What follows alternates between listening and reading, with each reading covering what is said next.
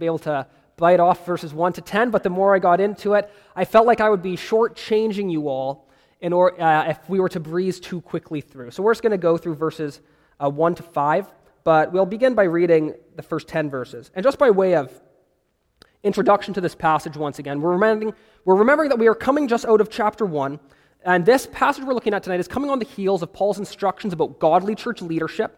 He wants elders established in order to mitigate the disastrous effects of false teachers who are not only subverting the truth, but just living such recklessly immoral lifestyles that are so contrary to the gospel of God. And that chapter ended in saying that these people, these false teachers, profess to know God, but deny him by their works. That is, their walk doesn't match their talk. But this chapter is going to come and switch directions for how Titus should, on the contrary, teach the church um, in a way that accords with godliness. And so, this is really a great parallel to what we heard this morning about um, having our manner of life, our walk, worthy of the gospel.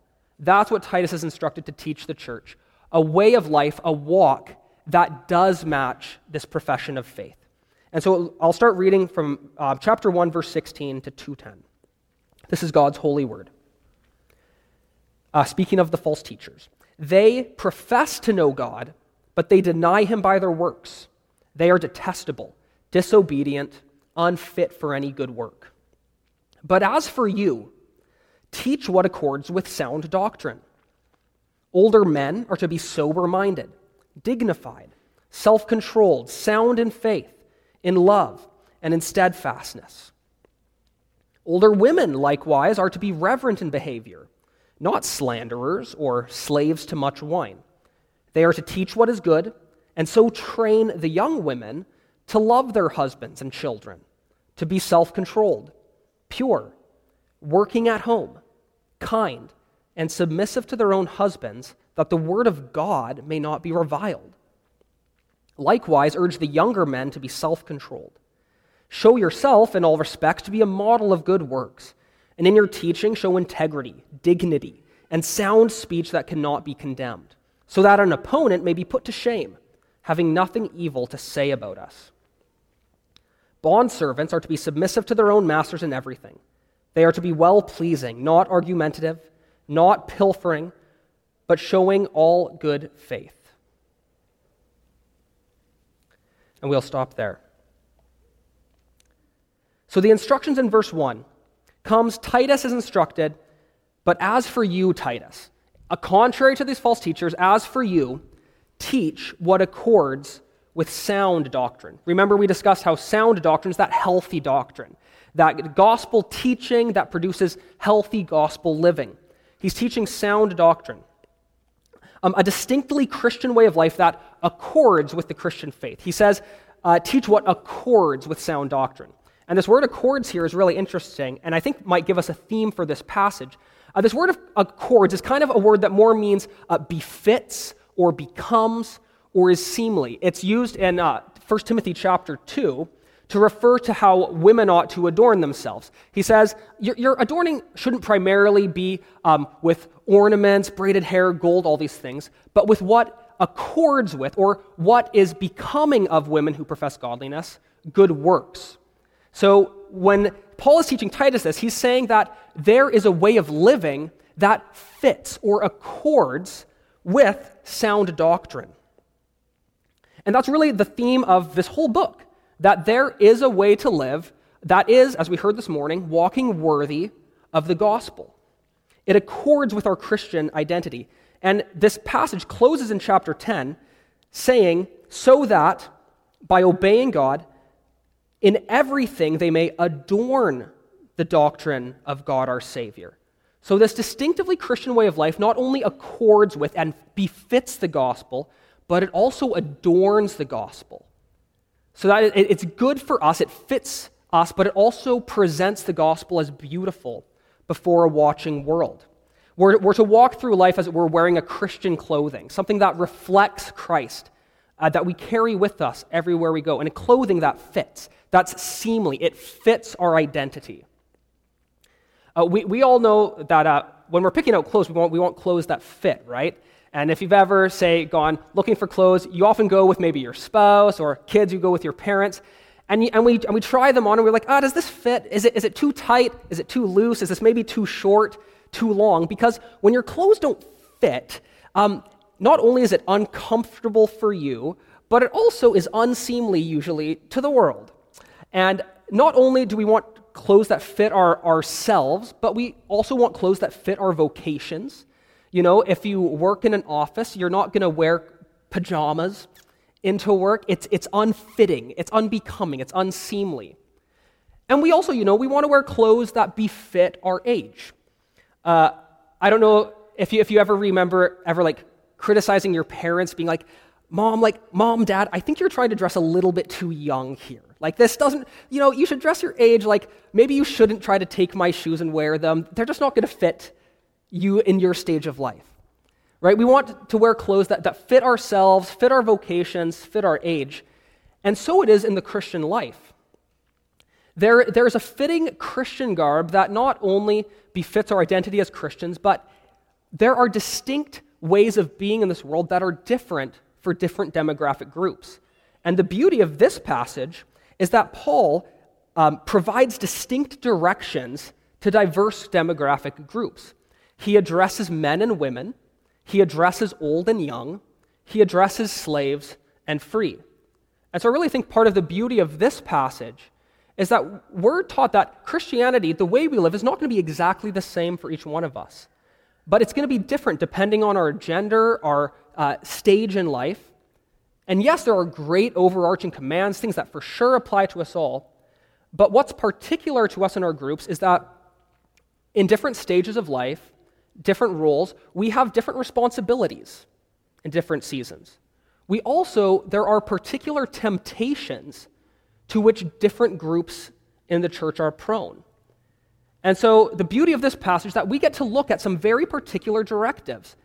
And I want you to be thinking when your group is addressed, hey, this is God specifically is pl- applying his word to me in my life at this situation. It's a very applicable passage, lots for us to take away. And really, the thesis, if you will, for tonight is that we are called to a distinctly Christian way of life that fits our Christian identity. And that worry that we pursue this by focusing on cultivating those virtues which we most need, whether as men or women, old or young. We want to live in a way that's worthy of the gospel. And so tonight we're going to specifically look at what God calls older men and older women to, as well as younger women. And then we'll stop there. And in a sense, next week it'll be my, a part two. We'll pick up with the young men and keep going as we look at this seemly Christian life. So take a look with me at verse 2. Verse 2 says, Older men are to be sober minded, dignified, self controlled, sound in faith, in love, and in steadfastness.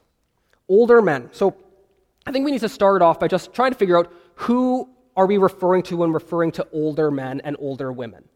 And we aren't given for sure clarity, but uh, here's what I would propose to you. For one, we have in Leviticus 27 different age categories given. Uh, and distinct categories in the people of Israel were considered from 0 to 5, 5 to 20, 20 to 60, and 60 plus. These were the main stages of life seen in the Jewish mind. And secondly, specifically thinking of older women, 1 Timothy 5 9 tells us that an older woman was considered to be such when she was 60 years old. That was the age at which they were allowed to be allowed on the widow's list, if, you're, if you will. So I would say that if you want a hard line on older versus younger, you could go with 60. But if you want a softer line, I think the big idea here is that of being finished with that householding season, namely when your kids are out of the house. That's generally somewhere 50 to 60, a transition season of life where there's a distinct change from being a householder, parenting, to a new stage of life.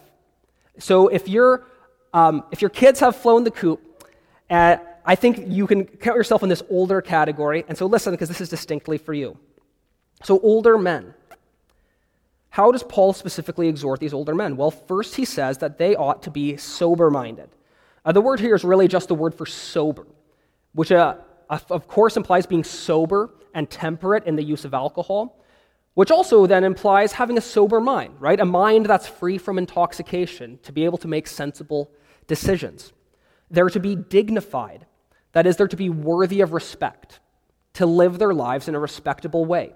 Uh, we could maybe say to be men of gravitas, if you will. Thirdly, they're to be self controlled, not ones prone to give into worldly lusts and worldly passions, but to have the desires of the flesh well controlled by a mind renewed in the Word.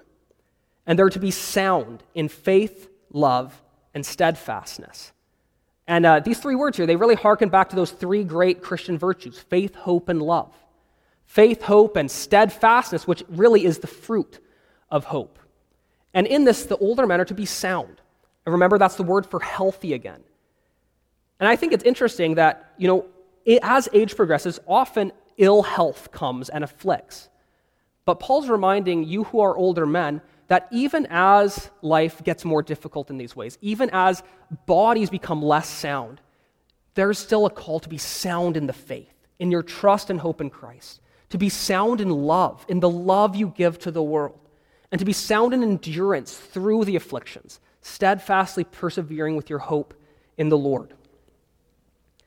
And you might notice a lot of these are really similar to those qualities that Paul pointed out in chapter 1 for elders. And I don't think it's, um, it's any chance that the term elder does generally refer to agedness, because these are qualities that often grow over time, that lead to maturity. This is what Paul says for the older men, and we'll come back and apply when we look at some similarities with what he asked the older women. So he starts off saying, look at verse 3 older women likewise. So he's drawing here an explicit connection to the older men, now the older women. Likewise, are to be reverent in behavior, not slanderers or slaves to much wine. They're to teach what is good and so train the young women. So here's how Paul exhorts the older women. First, he tells them to be reverent in behavior. And this is actually a really interesting word here. It actually literally means to be um, holy women of the temple. That's the idea here, that their, their deportment, the, the way they carry themselves, ought to be like they were serving God in the temple a holy life of service. Not slanderers, that is, not gossips, not bitter, harsh, and critical. Not slaves to wine, that's not given to drunkenness. And they're to teach what is good and train the young women. So, just as elders have a role to teach and train in the church, so do these elder women have a calling of God to lead the young women in the church, to training. And so, as we've seen these lists of the older men and older women, I want to look at a couple similarities. And I want to, just by way of application, exhort you here that are in this category in two specific ways in light of two specific temptations for this stage of life. So, the first thing is that for both older men and women, Paul says that what he desires is this life of exemplary respectability, of living in a way that's honorable, living in a way that's dignified, a way that's worthy of God. And I think this is particular to those further on in years because often, though life ought to sweeten someone as life goes on, often life tends to sour. And there's a particular temptation to those who are aged to a sort of um, selfishness and entitlement that can lead to a cantankerousness. And the reason is because often people can fall to the lie of thinking, you know, I've done my part in the world, I've worked hard, and now I'm at the place I don't care what anyone thinks of me. I speak my mind, I say what I want, and I don't care what you think. And that is, it's, uh, if we're taking that clothing analogy again, it's unseemly. It's unfitting for someone who ought to be a model of maturity and reverent dignity. And when one gives in to this temptation to stop caring about carrying yourself in an honorable and dignified way, what happens is you lose your ability to influence the next generation and to speak into the lives of others. And so, and so that leads into the second point I want to see here is that from this state of respectable honor, there's a particular call to invest in the younger generation. The women are explicitly called to teach the young women, and I think implicitly the men called to be sound, healthy in faith, and called to aspire to eldership, set an example for the younger. Because here's the second temptation that often those further on in years face. And it's a temptation to stop investing in others and to live for yourself. Because again, the thinking goes I've done my part. I've raised my children. I have worked hard in a company or wherever for the good of society, and now it's time for myself. I don't want the stress of caring for other people anymore. Now I want to enjoy my life. But Paul calls um, even those who are slaves in 1 Corinthians 7, he says, if you can be free, use it rather to serve the Lord. And I exhort, he would give the same call that if you can be free from the constraints of having to have children in the home, if you've been able to be freed from the need to work full time for a living, use it rather to serve the Lord. Further on in years, that's a time in life that you can invest yourself in serving the church, in serving the family of God and God's people. And so I think we need a greater vision than what society offers a vision of service and of usefulness. And I would say to you here tonight who are older, we need you. You're a vital part of the church and the body of Christ. And there is a call to model a life of sound faith, of godliness, but then also to come alongside those who are younger, to come alongside to teach and train and invest. That's the sort of picture Paul gives in 1 Timothy 5 again of these widows on the list who serve the church, who pray to God.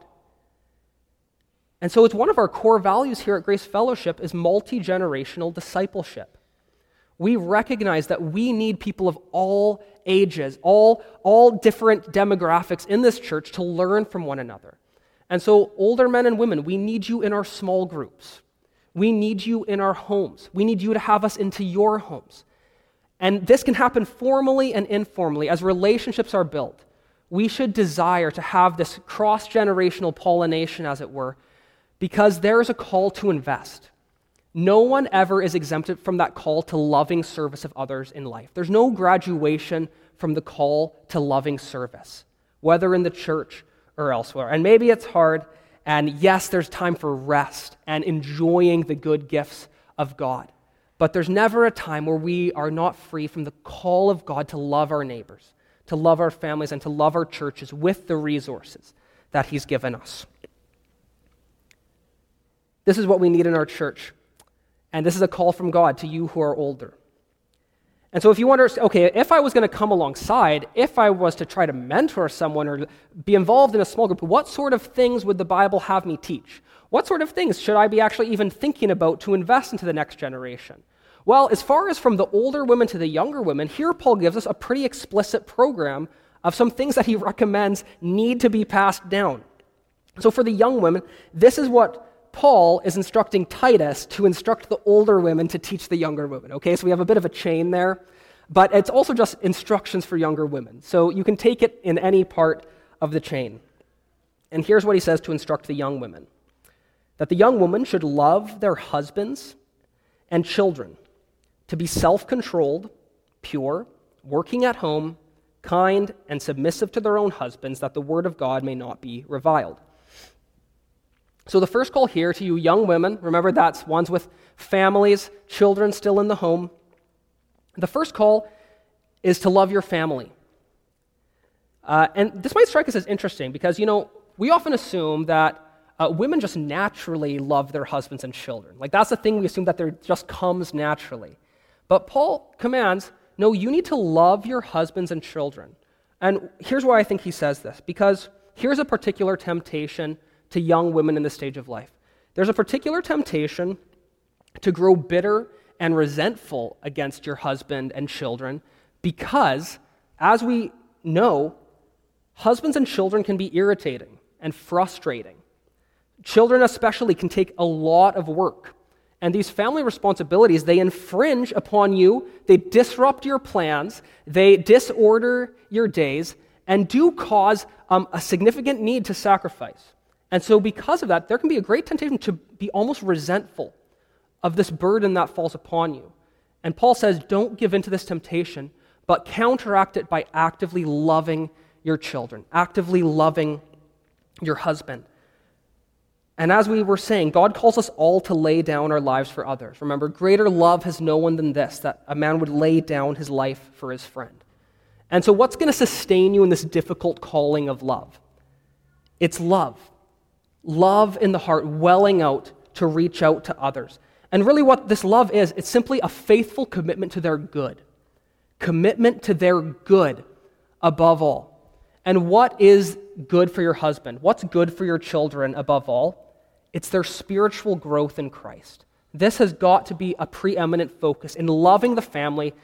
Before all the other good things you do to serve your home, there is a call to love spiritually, such that you seek the good of your husband and children's progress and joy in the faith. And so, really, the calling of being a wife and a mother is a gospel calling. You're to invest in your husband to his spiritual profit. You're to invest in your children for their spiritual profit. This is no small calling, but it's high, it's heavenly, and it's glorious. The gospel call of love. And in order, if you're going to walk out this life of love, uh, there's two things he brings along that are necessary that must come along with it. He says, the younger women, let them be self controlled and pure. Because if you don't have this, these are two things that can destroy homes.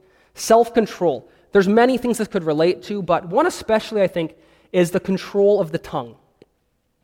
Uh, anger is a destructive force.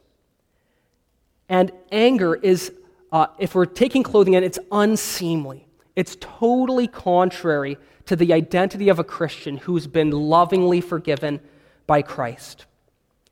You need to control your temper and your tongue, but also maintain absolute purity.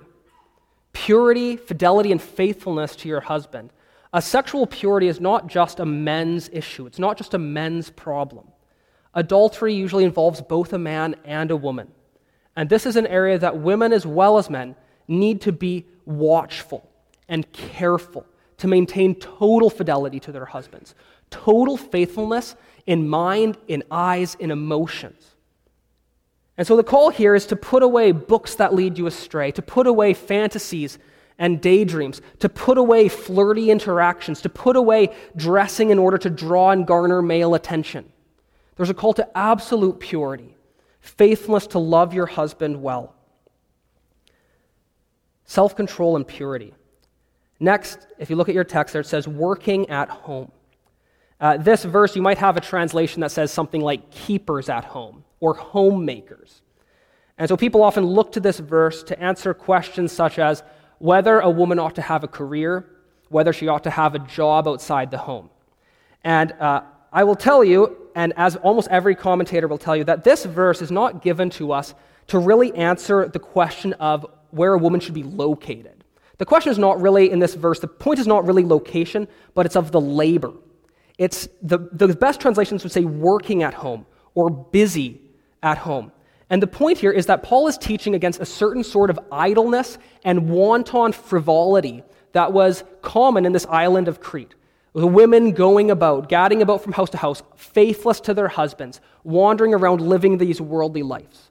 It might be kind of like what he's talking about in 1 Timothy 5, where again he's exhorting um, younger women who are unmarried, and he warns, saying this in verse 14 that these young unmarried women, they learn to be idlers, going about from house to house, and not only idlers, but also gossips and busybodies, saying what they should not.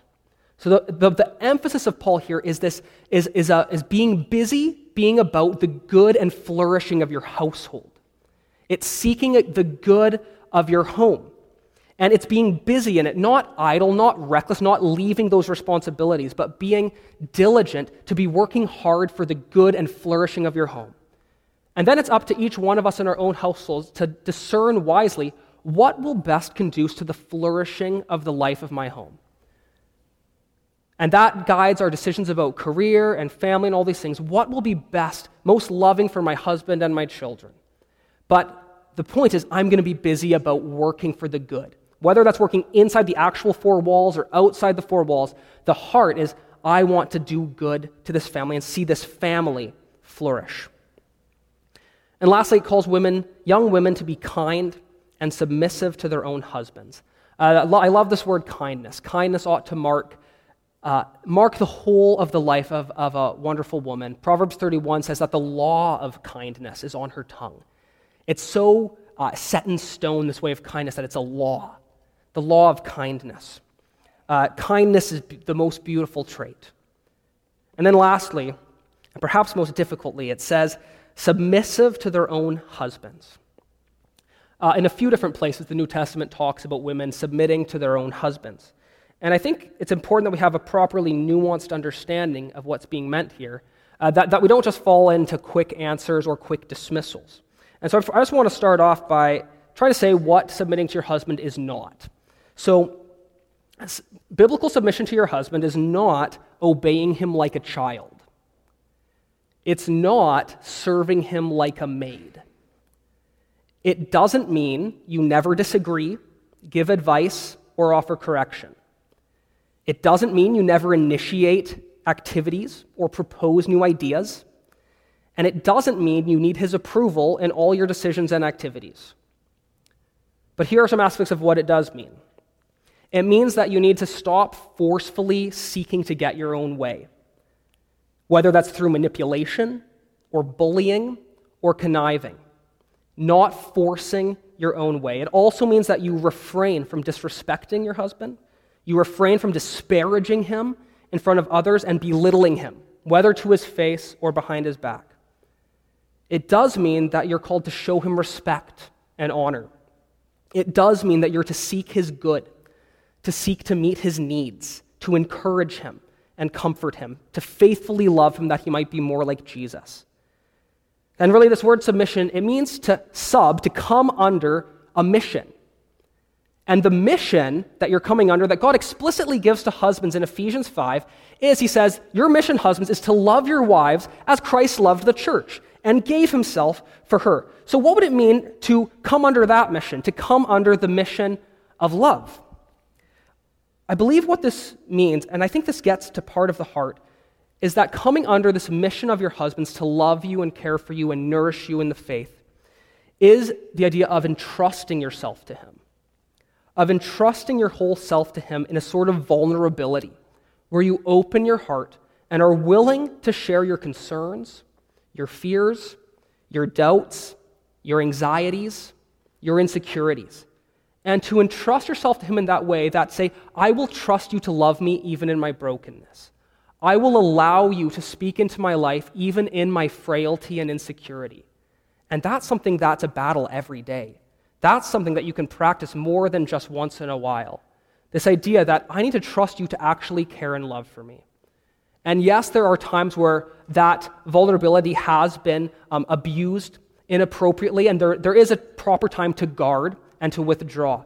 But in, in a normal case, there ought to be a desire to open yourself and allow your husband to love you even in your uh, deepest sensitive areas. And for husbands, you know, don't take this for granted. When there is um, a vulnerability, that's a call to you to, to go deep in love and to serve and to cherish and to nourish as Christ would the church. That's what, when she's entrusting you, you to actually do your job and love her. Don't take that lightly. It's a great privilege. And this sort of life, this life that Paul tells Titus to teach the older women to teach the younger women, is a life that's so countercultural because um, it's others focused. Our culture tells women uh, to live for yourself, to pursue your own dreams, to pursue your own destiny, to pursue what's good for you, what's best for you, uh, to the neglect of anyone else. You've always got to do what's just best for you. But the life the Bible calls young women to, and really all of us to, as we've seen, is a life of sacrifice. Sacrifice in the mission of love, to love and serve others. And this is so countercultural in a self focused world.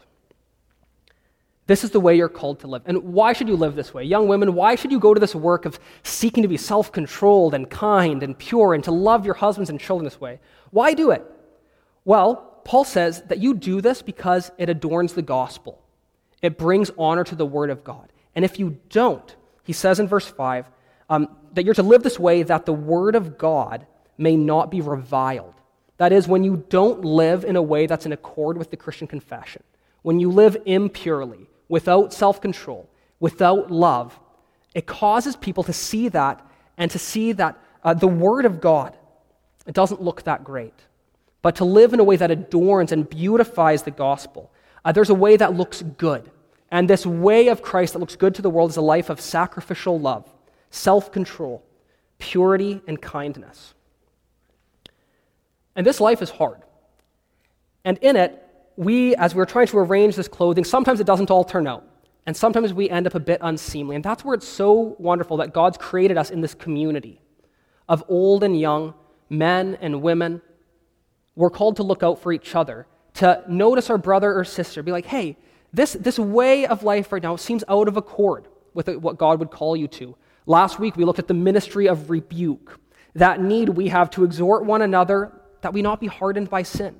And so we pursue these traits in community, speaking into the lives of others, allowing others to speak into our lives, because we want to be a gospel community that reflects the beauty of the way of Jesus to the watching world, to live in a way that befits the gospel, and to live in a way that adorns the gospel.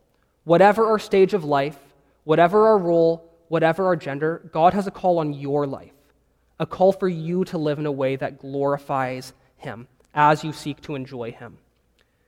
And this is what Christ saved us for. Verse 14 says that, says that Christ redeemed us to purify us from law, to redeem us from lawlessness and purify a people for his own possession who are zealous for good works. Christ's desire in your life was not just to redeem you from slavery to sin, which is the most beautiful, glorious truth, but also to purify you, to empower you with the Holy Spirit, to make it possible for you to live this kind of life. Older men and women, it is possible for you to live in this dignified, exemplary way and to invest in the next generation. Younger women, it's possible for you to have an overflowing, abundant well of love, of kindness, and true, um, true self control and purity, because this is what Christ died to bring us.